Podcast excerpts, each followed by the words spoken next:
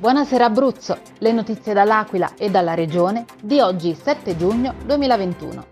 Istigavano violenze contro ebrei ed extracomunitari, 12 indagati. C'è anche l'Aquila tra le province interessate dall'operazione che stamattina ha smantellato l'organizzazione Ordine Ario Romano.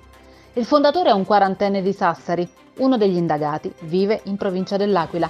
La maxi operazione è scaturita da un'indagine del ROS e della Procura di Roma.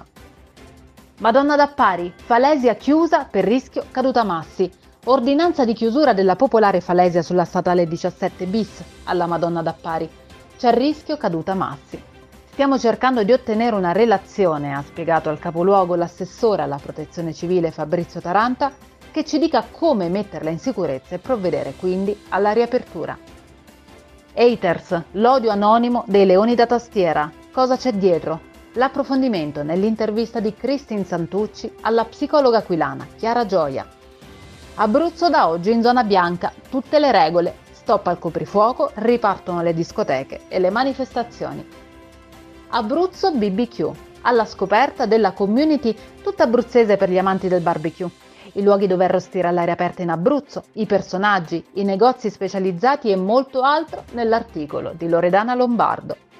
Diamo uno sguardo al meteo con le previsioni di Meteo Aquilano.